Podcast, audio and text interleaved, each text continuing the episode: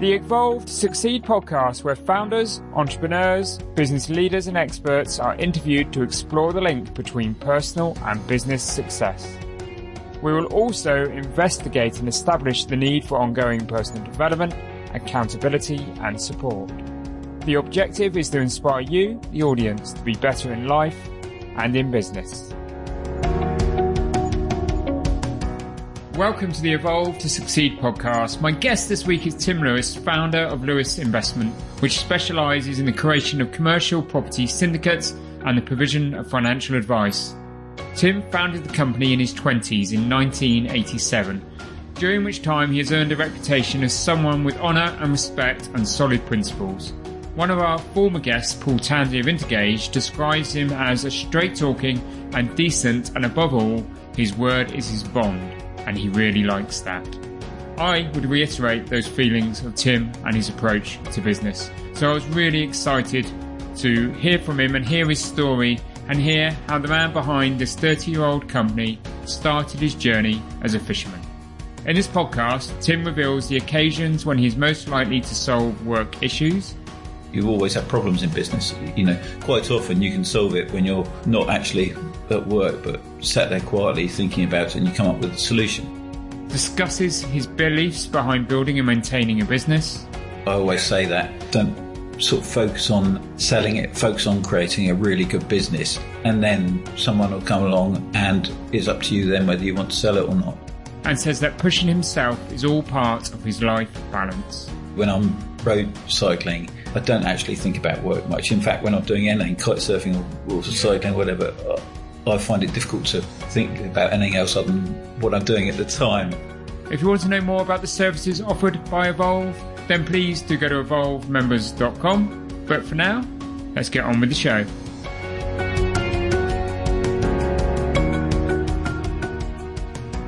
Tim, welcome to the Evolve to Succeed podcast. Thank you, Warren. It's nice to be here today. Well, it's great to have you on the podcast. And um, I just want to, you know, during the course of our conversation, I want to talk about some of your philosophies about business, which I think are, you know, there's some great foundations and principles you've got. I want to talk about some of the extreme sports that you do and all of those kind of things.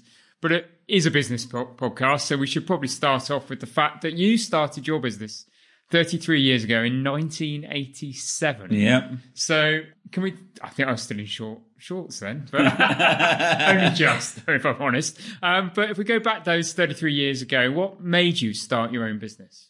It was sort of quite an interesting start, I suppose, to life. Um, I, I, was uh, the first Lewis to go to university. Okay. Um, so my, my mother and father were very proud of me. But unfortunately, they sort of steered me towards a course which wasn't really for me. I did land management, which was all about um, buildings and properties and that sort of thing. But what I didn't realise was it was really a law degree. Okay. And uh, so after a year and a half, a pal of mine phoned me up and said, How are you enjoying your degree? And I said, Well, not a great deal, unfortunately. So uh, he said, Well, do you want to come and be a fisherman? And uh, I said, Yeah, that would be fantastic. I'd really like to be a fisherman. I've always liked the sea. I'd love to be a fisherman. So we went down to a place called Nosmeo in near Plymouth, which is a beautiful little estuary. And we ran a fishing boat from there for about three months, living in a converted ambulance. And, Okay. uh, until my mother one day found out where I was. and we were driving the fishing boat into uh, Plymouth Hoe. And there was my mother standing on the dock saying, You're coming home to talk to your father about this. And it took her three months to find me. So, anyway, I went back to university. They persuaded me to go back to Okay. university, um, Doing the same course? doing the same course. And uh, I had to take some exams. And unfortunately, I failed one by 2%. So, I passed all the others, failed one by 2%. They had me up in front of the board. And uh, I made the mistake of telling the chap that was looking after me, the tutor looking after me, what I'd done. And uh, so he told the rest of the board what I'd done, and they kicked me out. Okay. But it's a very sad day because I, I came, so I was kicked out of university. That's not why it was sad. I mean, that's life. But I came back from uh, Reading University, and it was the day my brother died. So my older brother was killed in a motorbike accident. And I think probably that day sort of shapes your rest, the rest of your life. Okay. So when you were then, sort of early 20s? I was 21, yeah, Wow. and he was 23. So, See how? so it was a great shock. Yeah. So what was great about it, I guess, was it's not very business orientated this bit, but No, um, but it- I was there for the family after Nick passed away, Okay. and I think that was probably what helped keep the family together was that I was there for um, Right. for the family. I, I was the second oldest, Okay. and Nick was the older one, Wow. and I think that was good substance. But eventually, after about six months of uh, of me not doing much, Dad sat me so- took me to one side and said, "You've got to get a job, Tim." And I went, "Yeah, I know." Yeah. And he said, Well, what do you want to do? And I said, Well, I don't know. And um, uh, he said, Well, do you want to be in an office? And I said, I don't really want to be in an office all the time. And he said, Well, why don't you come into my industry? Because he was um, a director of a company called Gresham Life in Bournemouth. Okay, And before yeah. that, he was. Uh, My dad worked there for Really? for about six nine months. Yeah. No. Wow. Yeah. they're a good old company. Yeah. Yeah. So he was the sales director there, and before that, it was he was legal and general, and he he and another chap uh, designed the umbrella that is legal and general's hallmark, if you like. Wow. One afternoon, Just knocked it up. yeah, looked up an umbrella. So he said, "Why don't you try my industry?" So I, so I did, and I got a job with a company called National Provident Institution, who were a very good 180 year old specialist pensions company. Okay. I did all my training with them. Yeah. and I and I worked at Southampton, then went to Reading, back to Reading. Funny, Yeah. How life kind of sometimes Um, it goes, full circle. yeah, yeah. And I really enjoyed that, and that was very good. And I, I worked for them for a few years, um, and then went and worked, set up a, a little bro- brokerage with a, a general insurance company, Okay. and that was good. But unfortunately, the guy running the company um, wasn't very straight with me. He Right. said. Look, if it works well after a year, we'll talk about you having shares just in the business that you sort of set up. And then after a year, we sat down and had lunch, and I said, "Well, we need to talk about these shares." And he said, "Oh no, you're not going to get any shares." Okay. And so I went home. That was on the Friday, and on the Monday morning, I resigned. Wow. And uh, so I started with zero clients, working from my bedroom back in Bournemouth. Yeah. Uh, that was in London, and uh, sort of started from scratch really. Wow. So it was quite exciting. And do you think? I mean, there's two things there, and, and I don't, you know, the situation with your brother and, and Nick and, and everything that, you, that clearly has shaped you and your attitude towards life. I assume that that has to be so fundamental, doesn't it?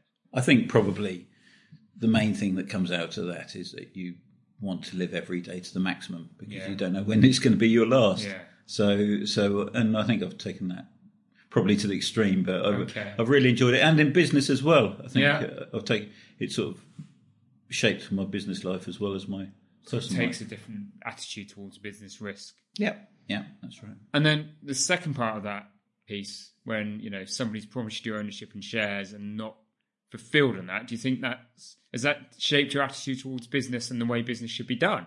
Oh, I think oh, I was absolutely gutted because we had a, a, a cast agreement as far as I was concerned, and I'd fulfilled my part of it. Yeah. And he just obviously, clearly had no intention of fulfilling his part of it. And that's not the way I do business, and I don't expect other people to do business with that in that way. So Yeah. I've always be, felt that trust is the utmost of the utmost importance in business, and I've always tried to lead the business and my business life like that. Yeah, but unfortunately, and I'm I'm similar to you. Maybe it it sounds a bit old school, but you shake a hand and a handshake is a handshake, or you look somebody in the eye and say you're going to do something, and you fulfil it and you do it. Absolutely.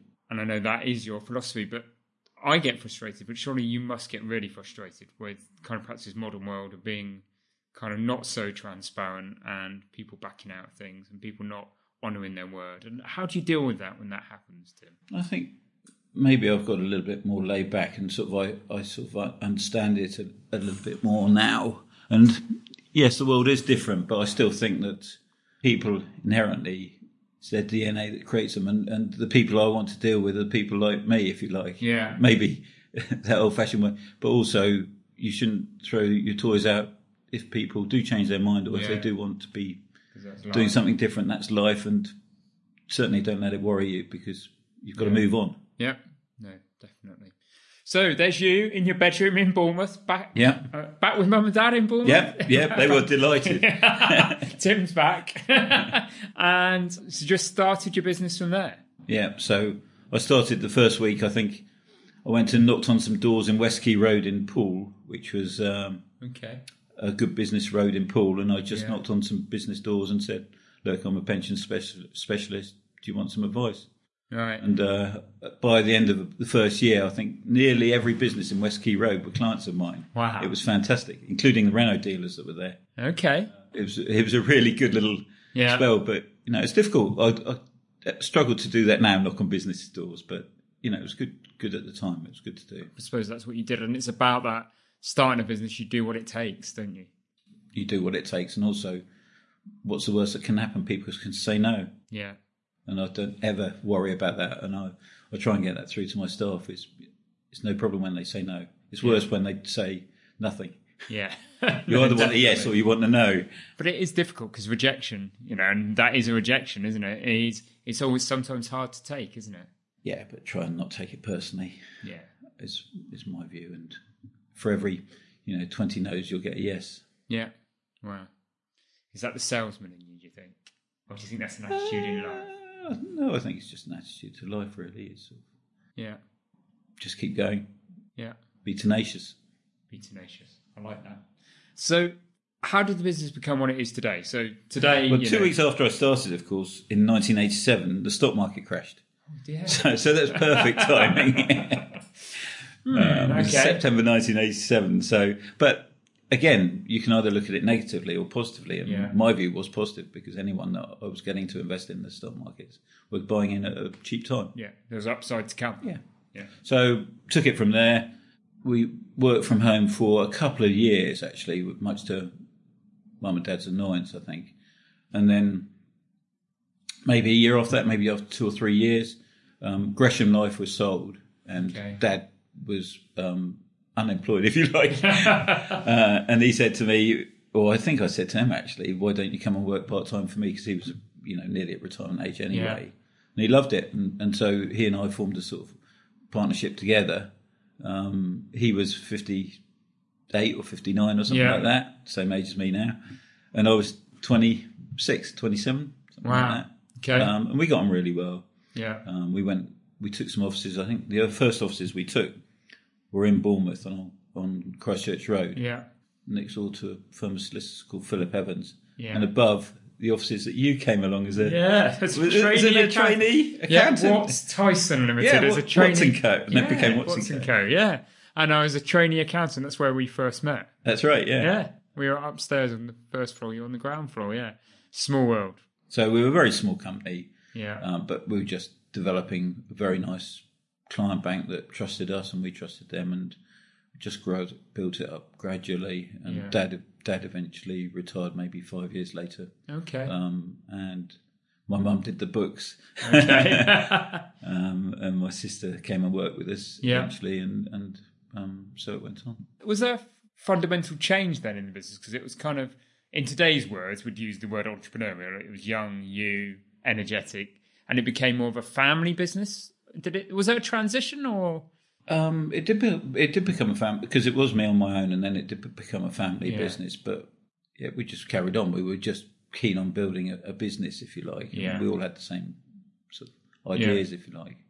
I was probably always leading it because I was young and enthusiastic. Yeah. and Twenty five years old. Here's But- the but- energy but and- Dad was great. Mum was great. Fiona was great, and Yeah. Fiona is still with me now. And is still one of Yeah. my right hand people, if you like. yeah so brilliant so family is clearly something that's really important to you tim you know we've touched on it on a few occasions Yeah. already and do you think you bring that family philosophy into business I don't know really. I, I, I think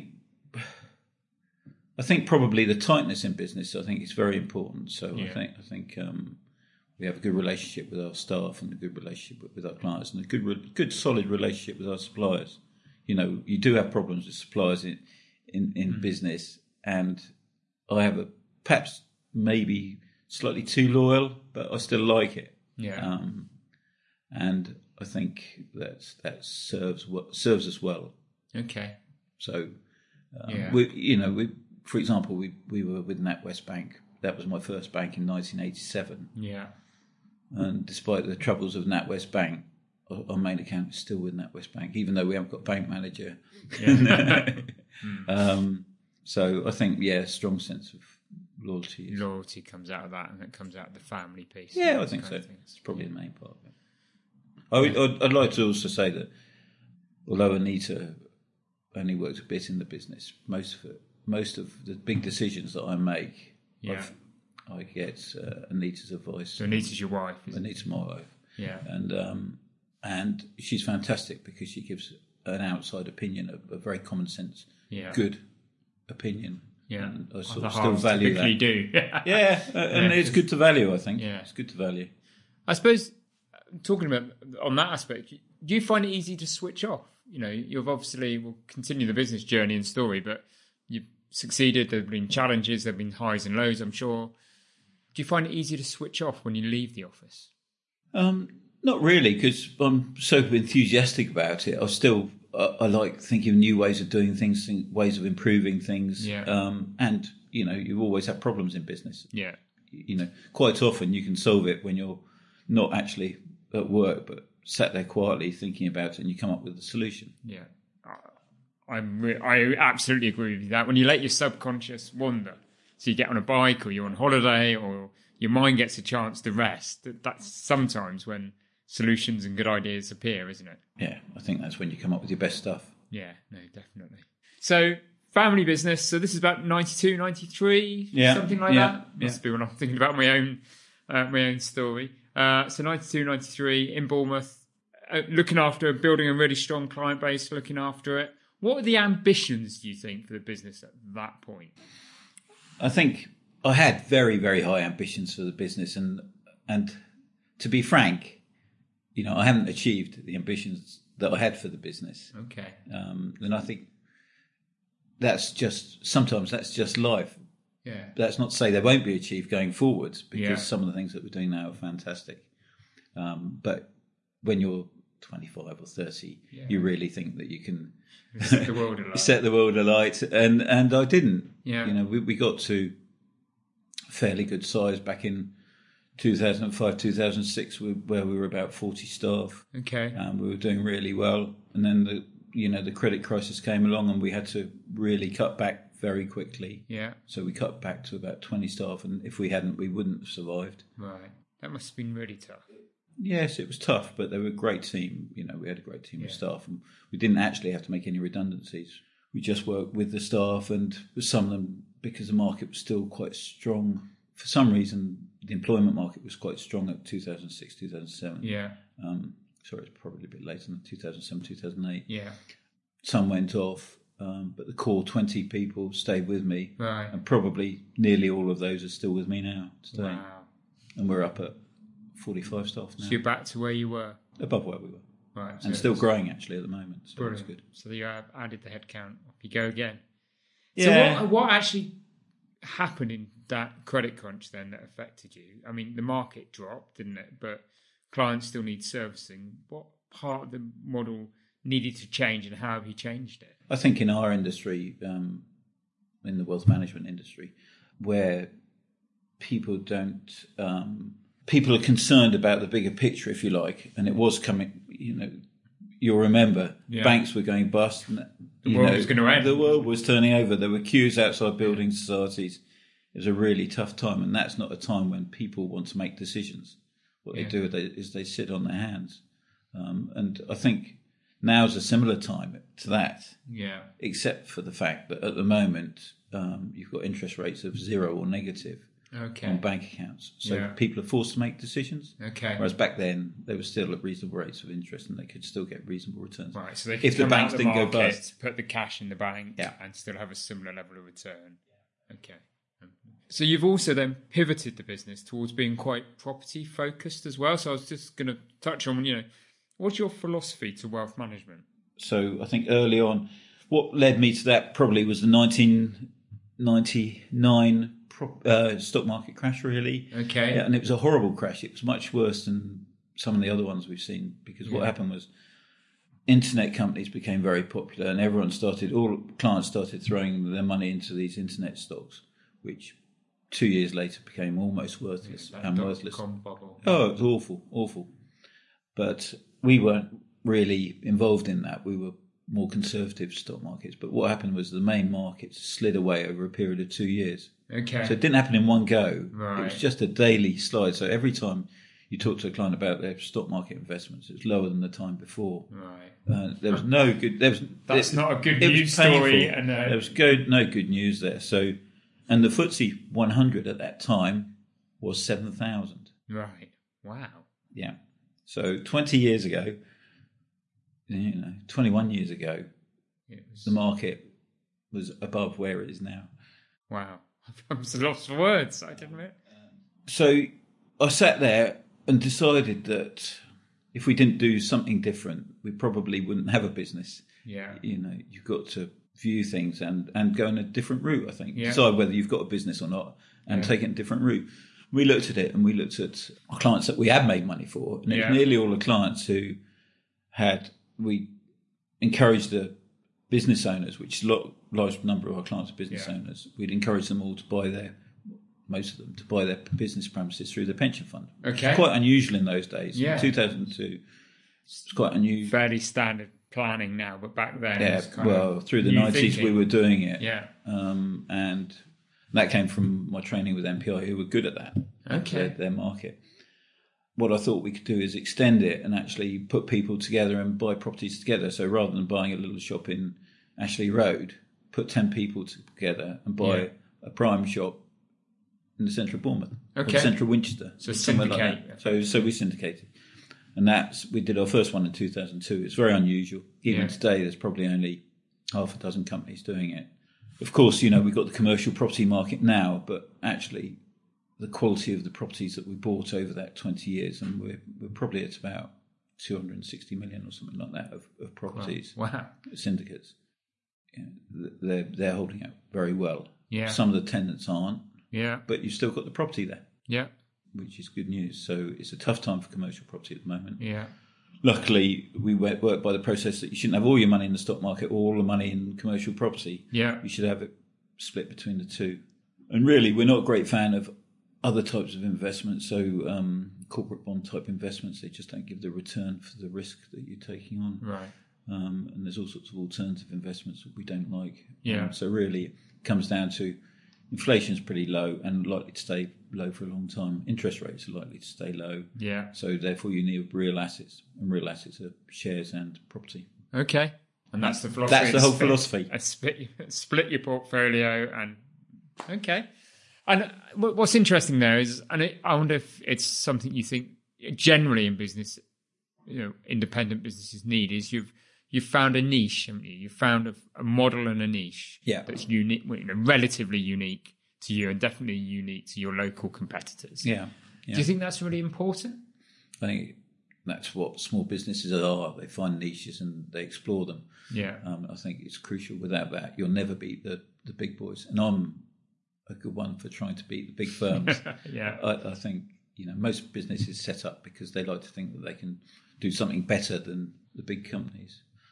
And if I may, um, I can can I talk about the master trust that we've got? yeah. Of course you can. So, so one of the things I'm proudest about, where we are actually making waves, is uh, in 2013 we set up um, a, a pension scheme that was suitable for people to do auto enrolment um, Okay. through, and all the big companies were not providing suitable auto enrolment schemes for smaller businesses. They'd say, "Oh, if you've got 300 staff, we'll give you a scheme." That's Scottish Widows. yeah. If you're smaller than that, you won't have it. And Yeah. yet, it was becoming law. Yeah. So we decided to set up our own what's called a master trust. Okay. And we, we've now got 150, about 150 employers within that master trust, the biggest with two and a half thousand staff. But we are, we went through a very rigorous process of being becoming authorised by the pension regulator, and there's only now I think there's probably 22 or 23 master trusts of which we are the smallest or second smallest. And all our competitors are Standard Lives and Avivas. Um, Wow. and how do you stand out in that field? Or is the fact that your niche is is that you're there for the smaller business? No, I think the niche we've got two two niches there. One is we take a very simple view on investments. The majority of our employees, if you like, the average Yeah. age is forty one, Yeah. and they should be um, in real assets, so in equities. Yeah. Um, so we don't run a managed fund on that. We run a pure equity fund on that Yeah.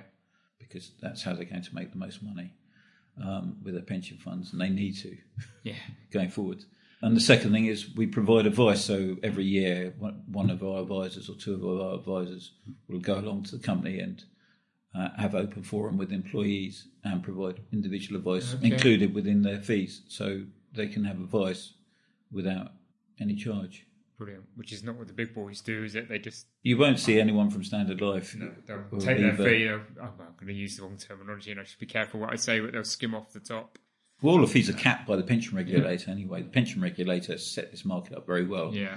and they're pushing all the business towards these master trusts because it's um, a very governed business. So, for example, we had to put capital adequacy of half a million pounds on a bank account and leave it there. Um, and as we grow, we've got to increase it um, as as protection for our master trust, Yeah. if you like, so that um, so that it's nice and secure, Yeah. which which is really good, um, I think. But Yeah. it does mean that it's difficult to become a member of the Master Trust Club, if you like. Yeah. yeah. Wow. But that's a great example, aren't- isn't it? Of you seeing a niche and opportunity, a gap in the market, and taking it and seizing it. Oh, I'm very proud of it, and I think it, it's really good. It's cost a lot of money, but Yeah. we're, we're we're we're right in there. And firms from around the country now are coming to us where they never would. Right. Um, and although we're not winning a lot of them, because at the moment they tend to go to the big boys, I think that as our performance sort of comes through, I think we get win more and more business on it. So, in your industry, that's an interesting piece, isn't it? Because it's a long term play. You've talked about the investment, putting capital there aside. It's a long, long term play. I promise you, it's long term. I think we're forecast to break even in about twelve months' time on it. Right. But your industry, if there was a criticism for it over the years, it's about short term gain. Take the cash now, take the commission. And I, and I know we're in a, not in a world of commissions anymore, but if you go back to the bad old days, you're taking a very long term view on what you do with the commercial properties as well uh, and the syndicated investments compared to what your industry is known for, perhaps, which is short term cash. Yeah, but I think with investing money, you've got to take a long-term view. It's Yeah. so it's so difficult to take a short-term view, and Yeah. we have it sometimes um, with clients where they get lucky and uh, with an investment of their own, and you Yeah. know it goes up hundred percent in a year, and they say, "Why can't you do that for me?" Yeah. And it's just not what we're about. We're about long-term investments. Um, and the same with the properties that we buy, and the same with the funds that we buy. The, you know, Yeah. there's got to be common sense to it Yeah. and I think probably that's that one thing is, is the is our philosophy as well. That's got to be common sense to it. Yeah. But do you never get frustrated with some of your competitors that take that short short term view to take a fee, to take an income? No, I don't compared worry to your too much long-term about what the competitors are doing. Okay. I just concentrate on what we're doing. view? Right. So they don't worry you at all? No, I mean one or two of the big public companies worry me, but again, Yeah. that's not something that I worry too much about. Companies like Hargreaves Lansdown and St Yeah. James's Place, but um, at the end of the day, they're big. They're PLCs. I don't need to worry about them. They don't need to worry about me. We just carry on with our own, doing our own thing, if you like. Got your niche, got Yeah. your, no, got your vision, know where you're going and, and focus on it. I mean, it's great because Hargreaves Lansdown. Oh no, Hargreaves Lansdown might, but St James's Place haven't got a master trust. right. So they're FTSE 100 company, and they haven't got a Thank master you. trust. We have. Brilliant. Fantastic. Something you should be very proud of. And I suppose there's, that's another piece, isn't it? Is you're very independently of mind. You, you know, you know what you want to do and what you want to achieve. But there's been a lot of consolidation in your sector. You know, we talk about Hargreaves Lansdown, we talk about St James's Place, Succession, and, and other groups that have swept up. You know, what would have been your local independent competitors. Have you never thought that that's where you should go to? Um, not really. We're, I'm still very long term about it. I think I, th- I still think that if we can get the business right going forwards, there's no reason why we shouldn't be a 60 year old or 70 or 80 year old company. Yeah, Um, but I think getting the shape of the business right is the most important thing for it to have Yeah. that longevity. You know, I've got a good team of people that are younger than me yeah, that are on the board now, and I am sort of stepping back a little bit in terms of the day to day work Yeah. um, and trying to get the bigger picture right and the shape right of the business. That's the future. If you can get that, if I can get that bit right, then I think we've got longevity Yeah. Um, and the business can succeed you with retaining family independent ownership. yeah, and I think the financial side is sort of very important as well. So Yeah. we're just trying to trying to you know build the balance sheets up so that you know you tend to you tend to live uh, when you when you're younger business hand to mouth Yeah. and yet that's not really what I want. I- If we want the longevity of a big business, you Yeah. know, you've got to have the strong balance sheet there, which is what we're, I'm working towards over the next few years, I suppose. So that has been a change is running it from lifestyle and Yeah, it to longevity and security for the future and future generations. yeah, It's absolutely. something.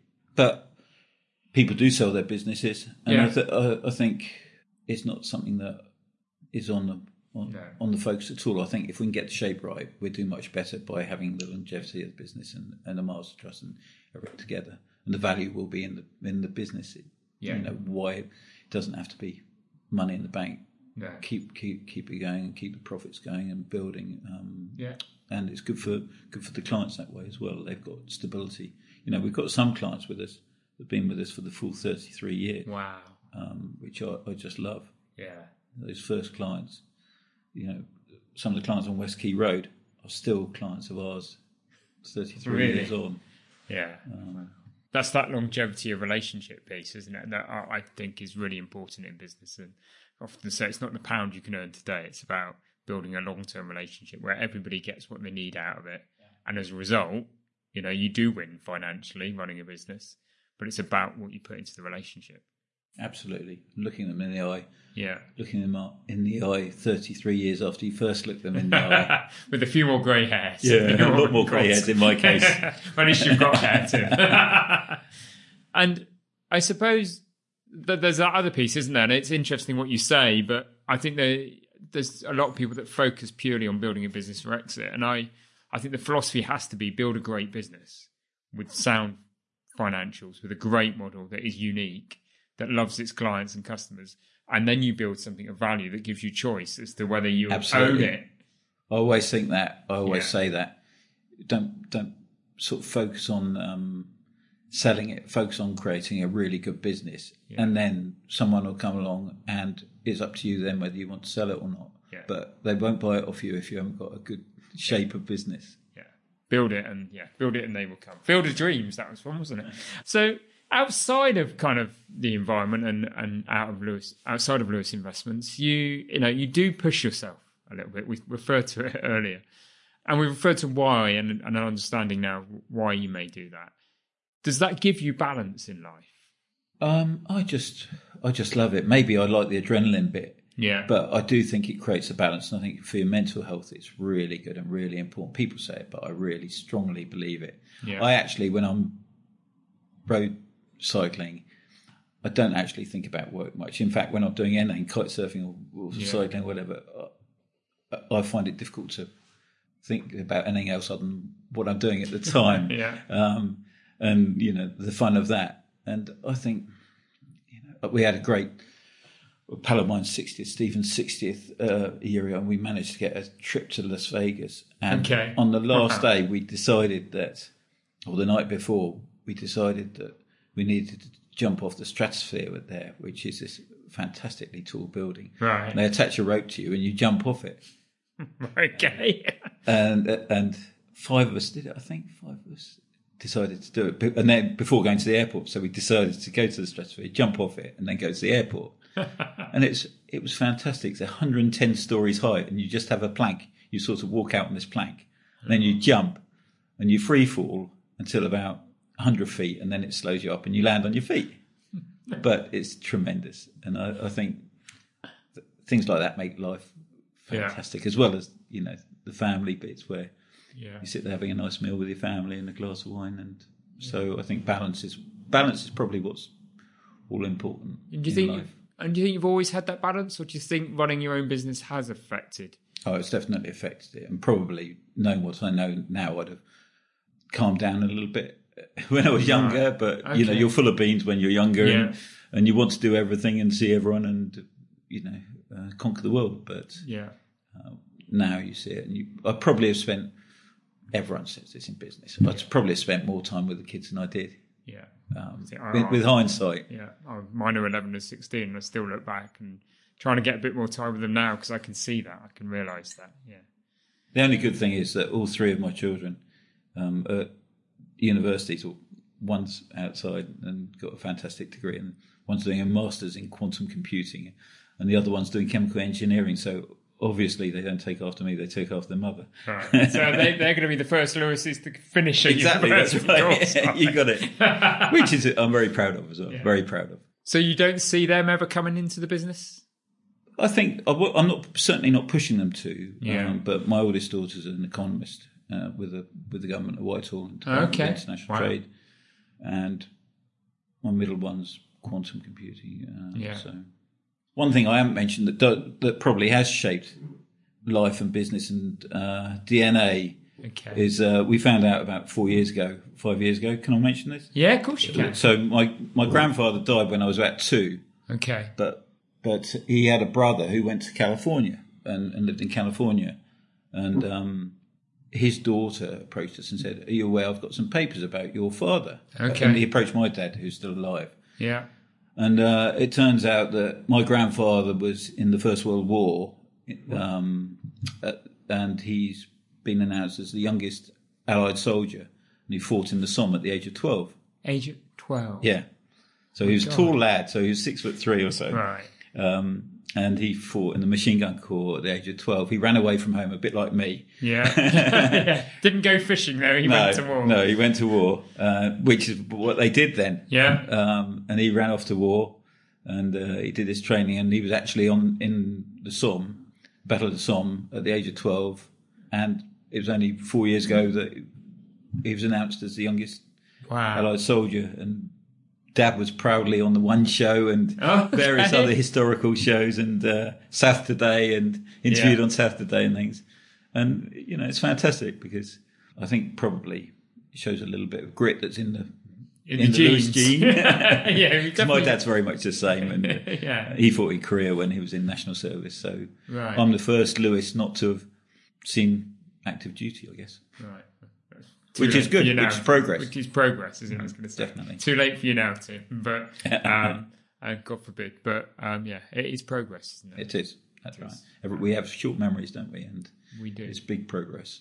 Yeah, it's interesting, isn't it? And I suppose that there is that view, uh, you know, you look back on that, you look at you know what previous generations, not so far away from us, went through, and actually, you know, what we're going through now with the COVID crisis and all of those kind of things, and it starts to try and put it in perspective when you stop and think like that, doesn't it? That's right. Yeah, it's awful times at the moment, but we get through it just like they got through Second World War and First World War, and, Yeah. and we come out, I think, stronger on the other side. Definitely. And I'm sure we're going to enjoy our lives much more Yeah. when we come out of lockdown. the Roaring Twenties is what they're talking about, isn't it? yeah, I would like to say that Warren and I are socially distanced here. we're, we we're- are. we're about three meters away from Yeah, each we other. are very socially distanced as we record this.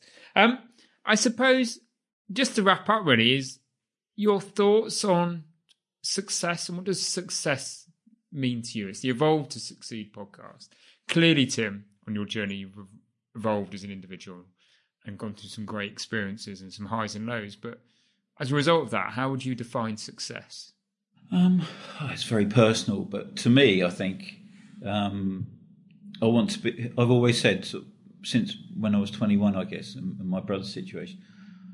When I'm lying on my deathbed, I want to look back at my life and be fairly content with the life I led. Yeah, And I think probably whether that's pride in business and pride in family, or pride in cycling, I think it's probably a combination of all of those things yeah, and there will be some things that you're not very proud of, and there'll be hopefully a lot of things that you're very proud of. But generally, if you're fairly happy, I think at that point, then you know you've had a great life. I think yeah. Brilliant. I like that word, content.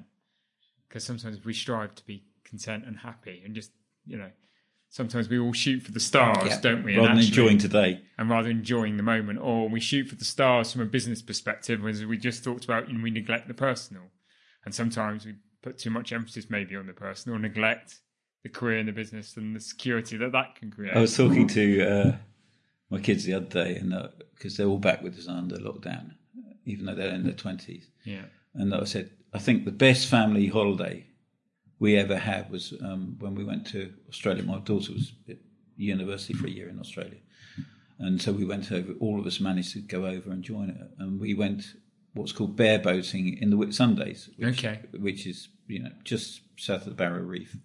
But I managed to sort of fib my way into um, taking a fifty foot catamaran, borrow, paying for a fifty foot catamaran Yeah. even though, even though I had no sailing experience, but I did have kite surfing experience, So you kind of understood the wind. so I understood the wind.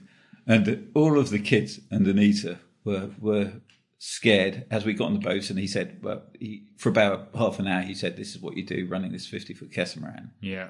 And then he said, "There's the ocean. Off you go." Uh, And I got on this boat, and we went off, and we had the most fantastic week I think we've ever had. And we were all together. We had no Wi-Fi. We had to live by, or we we saw some amazing things. But we we cooked on the boat. We lived on the boat, and what a fantastic week! And Yeah. I think you know, there's a, there's sort of things that stick in your memory that Yeah. you know They're the memories you'll all cherish. Right? yeah, all cherish. And so I think I could have not easily said, "Oh, I can't possibly go bear boating because I haven't got any sailing experience. But actually, Yeah. we went for it and they all agreed to go for it. And, uh, and so probably my philosophy in life is to go for it.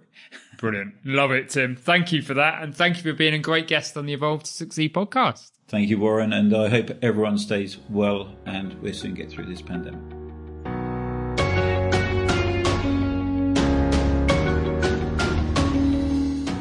What more can I say? Tim's unique and positive attitude, his tenaciousness, and his determination to succeed despite numerous obstacles, and indeed turning those obstacles into opportunities, are all characteristics of his great leadership. If you want to find out more about his business, then go to lewisinvestment.co.uk and you can find Tim on LinkedIn. As I alluded to at the start of this podcast, Tim is also a great example of someone who has always stuck to his core principles, no matter how many times he's been let down by others.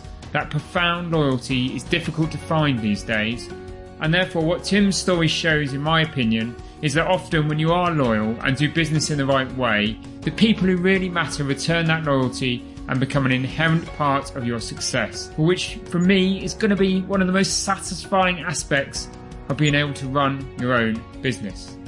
If you want further insightful content, details of our events and inspiration, details of our services, our coaching, our peer groups, then please do go to evolvemembers.com and there you can also register for free to be part of our Evolve community of like-minded business leaders.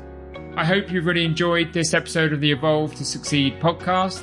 And if so, please do help us by rating, reviewing, and subscribing to future episodes. I look forward to you joining me again next week. Thank you.